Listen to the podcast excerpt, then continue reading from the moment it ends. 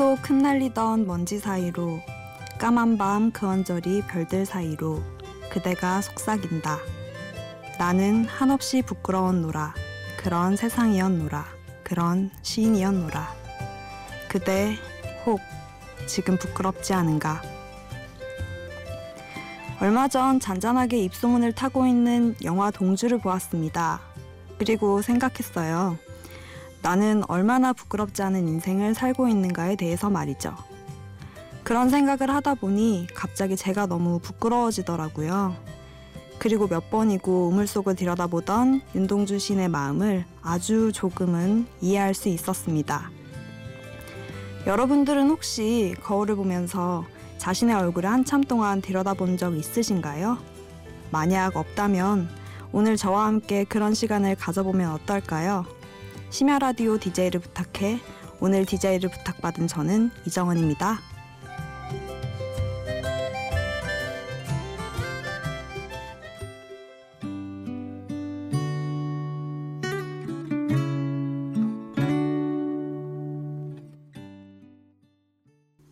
첫 곡은 영화 동주의 OST 자화상이었습니다. 안녕하세요. 새벽 한기투이를 허락받은 DJ 이정은입니다. 저는 과천에서 직장 생활을 하고 있는 아홉스 인생 스물아홉 여자 사람이에요. 사실 지금 제가 여기 이 자리에 앉아서 청취자 여러분들에게 저의 이야기를 들려드리고 있다는 게 정말 꿈 같은데요. 이런 멋진 기회가 저에게도 오다니 안 보이시겠지만 저 지금 제 허벅지를 꼬집어 보고 있답니다. 여기 오기 전에 어떤 이야기를 해드려야 하나 고민 정말 많이 했어요. 그러다 문득 거울 속에 제 모습을 봤는데 참 못생겼더라고요. 그래도 윤동주 시인처럼 다시 한번 찬찬히 얼굴을 뜯어보니 나답게 생겼네 라는 생각이 들었습니다. 오프닝에서 잠깐 이야기를 했었죠. 영화 동주와 부끄러움에 대해서요. 처음 들려드렸던 시는 부끄럽지만 저의 자작시였습니다. 영화를 보고 느낀 감정을 시인 윤동주를 생각하며 시로 써보면 좋겠다는 생각이 들었거든요. 괜찮았나요? 오늘은 청취자 여러분들과 영화 이야기도 나누고 나다움에 대한 이야기도 나눠보고 싶습니다. 소중한 한 시간 저에게 내어주실래요? 노래 듣고 올게요. 마룬5 Just a Feeling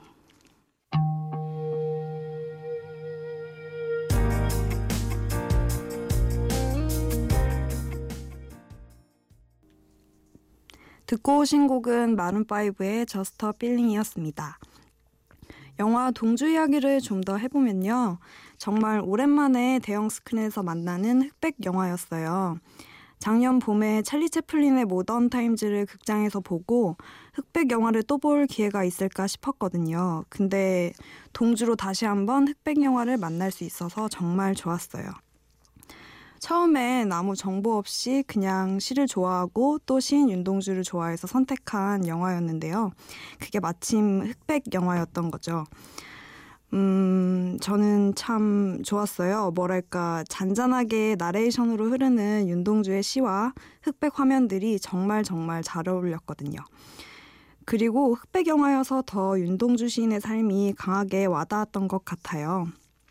가령 정적인 느낌을 주는데 그 속에 분명한 움직임들이 스며들어 있는 장면들을 흑백으로 보니 더 그 느낌이 배가 된다고 해야 할까요? 그 장면에 흐르는 윤동주 시와도 잘 어울리고 괜히 뭉클함 같은 게 느껴지더라고요. 꼭 제가 윤동주가 된 것 같기도 하고요. 동주를 보셨던 청취자분들이 있으시다면 어떠셨는지 궁금하네요. 새벽이라 그 이야기를 듣지 못하는 게 정말 아쉽습니다. 제가 거의 대부분의 영화를 혼자 봐서 항상 이런 영화 이야기를 누군가와 나눠본 적이 별로 없거든요. 일기장이나 저만 보는 블로그에 끄적거리기만 하고. 그래서 제가 느낀 영화 동주의 감상이 다른 분들에게도 공감이 될까 약간 걱정이 되기도 하고 그렇네요. 노래 듣고 영화 얘기 좀 더 해볼게요. 브라운 아이드 소울의 마이 스토리 그리고 신승훈 나비 효과.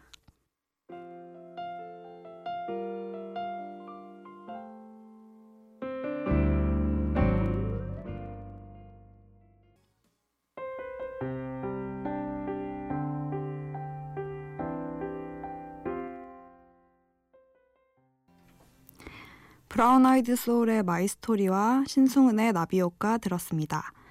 영화의 마지막 부분에서 자신을 한없이 부끄러워하는 윤동주를 보고선 이런 생각이 많이 들었습니다. 참 윤동주답다. 그리고 또 든 생각은 나는 얼마나 나답게 살고 있는가 하는 거였어요. 그러면서 영화관을 나와 영화 OST를 듣고 제 자신을 한번 돌아봤습니다. 음, 저는 스토리텔링 학과를 나왔습니다. 스토리텔링이란 쉽게 말해 이야기를 입히는 작업인데요. 흰 티에 면바지를 입은 사람에게 snapback을 씌우고 운동화를 신기며 옷에 어울리는 스타일을 만드는 것처럼 스토리텔링은 어떤 이야기에 누가, 언제, 어디서, 어떻게, 왜 라는 옷을 입히는 거예요. 예를 들면 철수와 영희가 사랑했다 라는 한 줄이 이야기를 입으면 영희가 비를 맞으며 걷고 있는데 철수가 다가와 우산을 씌워주었다. 비는 더 세차게 내렸고 둘은 비를 덜 맞기 위해 좁은 우산 속에서 더 가까워졌다. 비 냄새와 함께 달달한 솜사탕 냄새가 우산 속을 가득 채웠다. 둘은 연인이 되었다. 뭐 이렇게 변하는 거라고 할 수 있겠죠. 이야기를 만들고 쓰는 것에 관심이 있었기에 글을 쓰는 일을 하고 싶었고 또 특히 드라마를 좋아해서 자연스럽게 드라마 작가가 돼야지라는 생각을 했었습니다. 그리고 아카데미를 다니면서 본격적인 준비를 했었는데요. 음, 꿈도 중요하지만 생계를 외면할 수 없어서 중도에 그만두고 돈을 벌여야 했어요. 그래도 마음 한켠에는 나는 꼭 드라마 작가가 될 거야 라는 생각을 늘 가지고 있었죠. 그래서 일을 하다가도 어떤 장면이 떠오르면 바로 메모를 하기도 하고 드라마를 보면서 인상적인 장면이 나오면 나도 꼭 저렇게 해야지 하는 생각을 하기도 하고요. 그렇게 하나씩 아이디어를 모으고 글감을 모으면서 내가 꿈을 놓지 않았다는 것에 뿌듯함을 느꼈던 것 같아요. 영화 동주를 보고 돌아오면서 그런 순간순간들이 나다운 거였나 하는 생각이 들었습니다. 동주는 윤동주의 삶을 보여주는 영화이면서 동시에 제 삶을 돌아보게 해주는 영화이기도 했어요. 윤동주가 우물 속에 자신을 보면서 미웠다가 가여웠다가 그리웠다가 하는 것은 그 속에서 자신의 진짜 모습을 보았기 때문은 아니었을까 하는 생각도 들었고요. 꿈을 들었다 놓았다 다시 들었다 하는 저처럼요. 노래 듣고 올게요. 김범수의 기억을 걷다. 참 많이도 웃었지.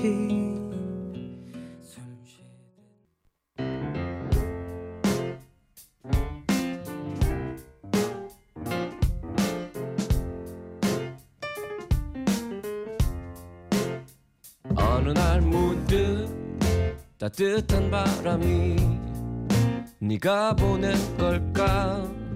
네 냄새가 나 참 향기롭다. 참 오랜만이다. 보고 싶다. DJ를 동주에서 윤동주에게 사촌 송몽규는 항상 열등감을 일으키는 존재였습니다.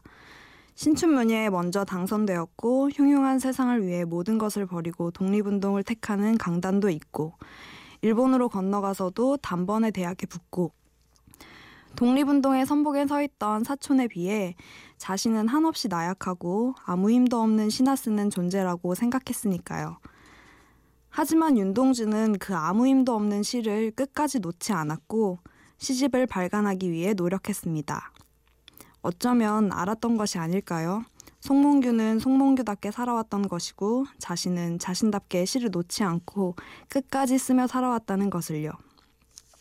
사실 드라마를 쓰고 싶어 아카데미에 들어간 것도 참 쉽지 않았던 결정이었습니다. 집안의 사정은 뒤로 제쳐두고 하던 일을 그만두면서까지 그냥 해야겠다. 나는 이걸 해야 할 것만 같다. 라는 생각에서 막무가내로 신청을 하고 면접을 봤거든요. 아카데미에 다니게 되면서 뛸 듯 깊었지만 여전히 집안의 사정은 좋지 않았고 집에서 아카데미까지 왔다 갔다 하는 차비 또한 벌벌 떨면서 내야 했어요. 그리고 집으로 돌아가는 지하철에서는 항상 울기만 했던 것 같습니다. 상황이 그렇다 보니 상급반 진학은 사실 포기를 했었어요. 나다워져 보겠다고 너무 이기적으로만 행동하는 것 같았거든요. 그래도 마음 한편에는 가고 싶다, 하고 싶다, 라는 생각이 없어지지 않았습니다. 그래서 머리로는 신청서를 쓰면 안 돼 라고 해놓고 이미 손은 상급반 신청서를 작성하고 있었어요. 그렇게 신청서를 내긴 했지만 증명사진을 내지 않았습니다. 하고 싶다는 마음만큼이나 집안의 사정을 생각하는 마음이 증명사진을 내지 말라고 하고 있었거든요. 증명사진 없는 신청서는 최종 신청이 안 된다는 사실을 알고 있었기 때문에 그랬던 것 같습니다. 신청서를 마감하는 날까지 저는 저의 증명사진을 들고 있기만 했어요. 그리고 마감 시간이 지나버렸죠. 그날 엄청 울었습니다. 그때 엄마가 그러시더라고요. 하라고. 하고 싶은 건 해야 된다고. 저는 뒤늦게 전화를 걸어 신청서에 넣을 증명사진을 이제야 구했다 사정 설명을 하고 다음날 바로 뛰어가 증명사진을 냈습니다. 정말 다행히도 받아주시더라고요. 음, 증명사진까지 냈으니 설사 떨어지더라도 후회는 없겠다라는 생각을 했습니다. 운 좋게 상급반에 진학을 했지만 아카데미 등록비며 집안의 사정을 무시할 수 없어 일도 함께 병행을 했어요. 그리고 뭐 예상하셨겠지만 그 다음 진학 신청서는 내지 않았습니다. 그리고 다시 일을 시작했죠. 물론 애초에 상급반 진학을 선택하지 않았다면 집안 사정이나 주변 모든 것들이 좀 더 빠르게 괜찮아졌을 수도 있었을 거예요. 하지만 저는 그때 제 결정을 후회하지 않습니다. 오히려 그 결정과 선택이 지금의 저를 만들었다고 생각하고 있거든요. 윤동주가 일본 순사에게 부끄러워서 서명을 하지 않겠다고 하는 것처럼 말이에요. 노래 듣고 오겠습니다. 김광석의 나의 노래, 샤키라의 Try Everything.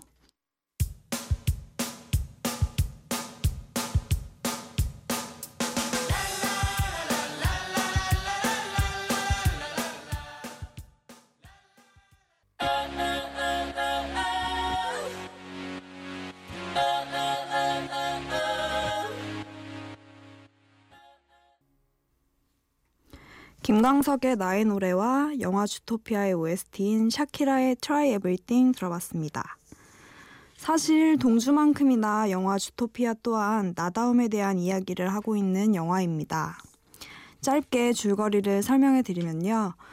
주토피아에서 최초로 경찰이 된 토끼 주디옵스가 최근 연쇄적으로 발생하고 있는 실종 사건을 수사하게 됩니다. 여러 단서를 찾아보다가 사기꾼 여우 닉이 실종자의 마지막을 본 유일한 목격자라는 것을 알게 되고 함께 수사를 하게 되죠. 그렇게 주디와 닉이 실종 사건을 파헤치면서 사건의 실마리를 찾아가는 내용인데요.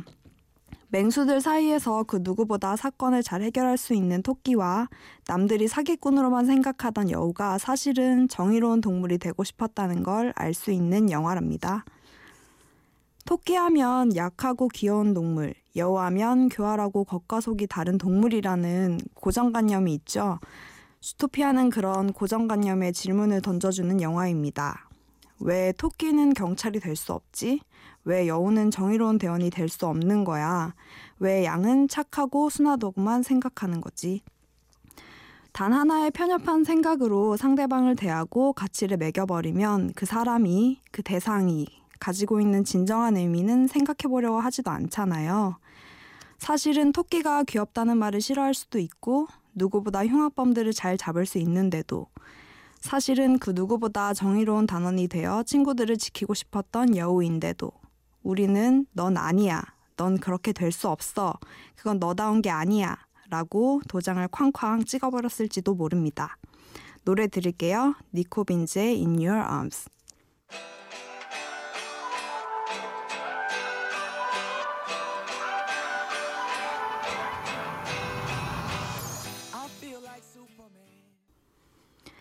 니코 앤 빈즈의 In Your Arms 들으셨습니다. 제 얘기를 다시 이어가면 글을 쓸지 아니면 꿈을 포기할지 고민하는 시기를 보내고 나서 제 삶이 마냥 순탄했던 건 아니에요. 단지 조금 성숙해졌다고 할까요? 매일 출근해서 일을 하다가도 가끔씩 꾹꾹 눌러 담은 꿈이 불쑥불쑥 튀어나와 마음이 아프기도 하고 일한 만큼 보상이 따르고 보람을 느끼고 있는지 자꾸 되돌아보게 되지만 저는 후회는 하지 않으려고요. 이 시간을 통해 나다워지기 위한 밑바탕이 만들어지고 있다고 여기려 합니다. 주토피아에서도 주디가 경찰대학에 들어가 동기들과 선생님의 무시와 냉대를 견뎌내며 조금씩 성장하고 몸집이 작아 미끄럽고 높은 장애물을 넘어가지 못하면 주변을 이용해 그 장애물을 넘지요. 그렇게 계속 자신을 성장시킨 주디는 결국 수석으로 졸업을 하고요. 남들의 시선이나 주변의 상황, 그런 것들은 사실 저나 주디뿐만 아니라 대부분의 사람들이 겪는 것들일 것입니다. 하지만 그것을 얼마나 잘 견디고 이겨내느냐에 따라 정말 나다운 인생을 살게 될 수 있는 것 아닐까요? 노래 들을게요. 커피 소년의 행복의 주문. 버스에서 택시에서 자가용 안에서 주방에서 혹은 야근하고 있나요? 듣고 오신 곡은 커피 소년의 행복의 주문이었습니다. 어, 엄마랑 목욕탕에서 목욕을 하면서 문득 엄마에게 이런 이야기를 한 적이 있거든요. 지금 이렇게 엄마와 둘이 앉아 등을 밀어주고 이번 주 무한도전이 기대된다며 이야기를 주고받는 이 자체가 너무 소중한 놓치기 싫은 행복이라고요. 이런 작은 행복들을 누릴 때 나다워지는 것 같다고요. 그래서 지금 나는 너무 나답게 살고 있는 것 같다고 말이죠. 사실 저는 드라마 작가라는 꿈이 있긴 하지만 자신의 꿈이 뭔지, 뭘 하고 싶은지 모르는 분들이 더 많은 요즘이잖아요. 하지만 꿈이 없다고 해서 나답지 않은 것도 아니겠죠? 인간이 기계와 다른 건 결과뿐 아니라 과정 역시 하나하나 소중한 시간으로 남게 되니까요. 방송 듣고 계신 여러분들도 내일 아침 일어나서 거울 속 자신의 얼굴을 찬찬히 들여다보세요. 그리고 내가 생각하는 행복이 뭔지, 나는 그 행복을 따라 나답게 살고 있는지 생각해 볼 수 있으셨으면 합니다. 노래 들을게요. 데이브레이크의 에라 모르겠다.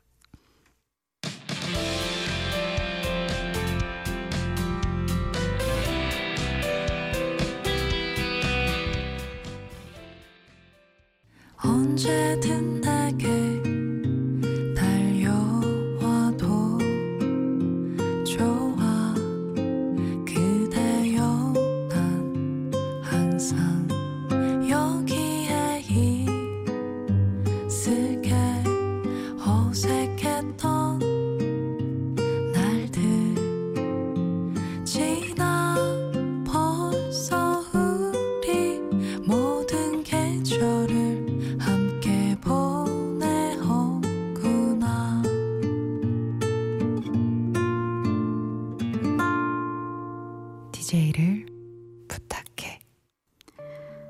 아담하고 소박한 지붕들 그 사이로 푸르게 드리워진 나무들 그 사이로 고요히 속삭이듯 안개가 내려앉으면 안개 저편 그 어딘가에 발이 달린 시침과 분침이 더 느리게 걷겠노라 실랑이 한다. 그리고 그 옆을 너무 빠르게 지나가 버리는 나. 꿈 같았던 한 시간이 훌쩍 지나고 벌써 마칠 시간입니다. 제 일기장에다가 저만의 생각을 써내려갔던 것들을 쉽게 풀어 쓰려니 참 어렵기도 하고 저의 부족함을 더 알아가는 자리였던 것 같습니다. 청취자 여러분들에게도 나쁘지 않았던 혹은 약간은 괜찮았던 한 시간이었기를 바랍니다. 끝곡 김동완의 잘자 들으며 마칠게요. 심야 라디오 DJ를 부탁해 새벽에 한허리를 함께한 저는 이정은이었습니다. 고맙습니다.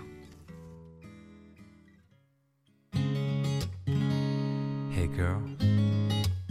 From the first time I saw you, I could never stop thinking of you.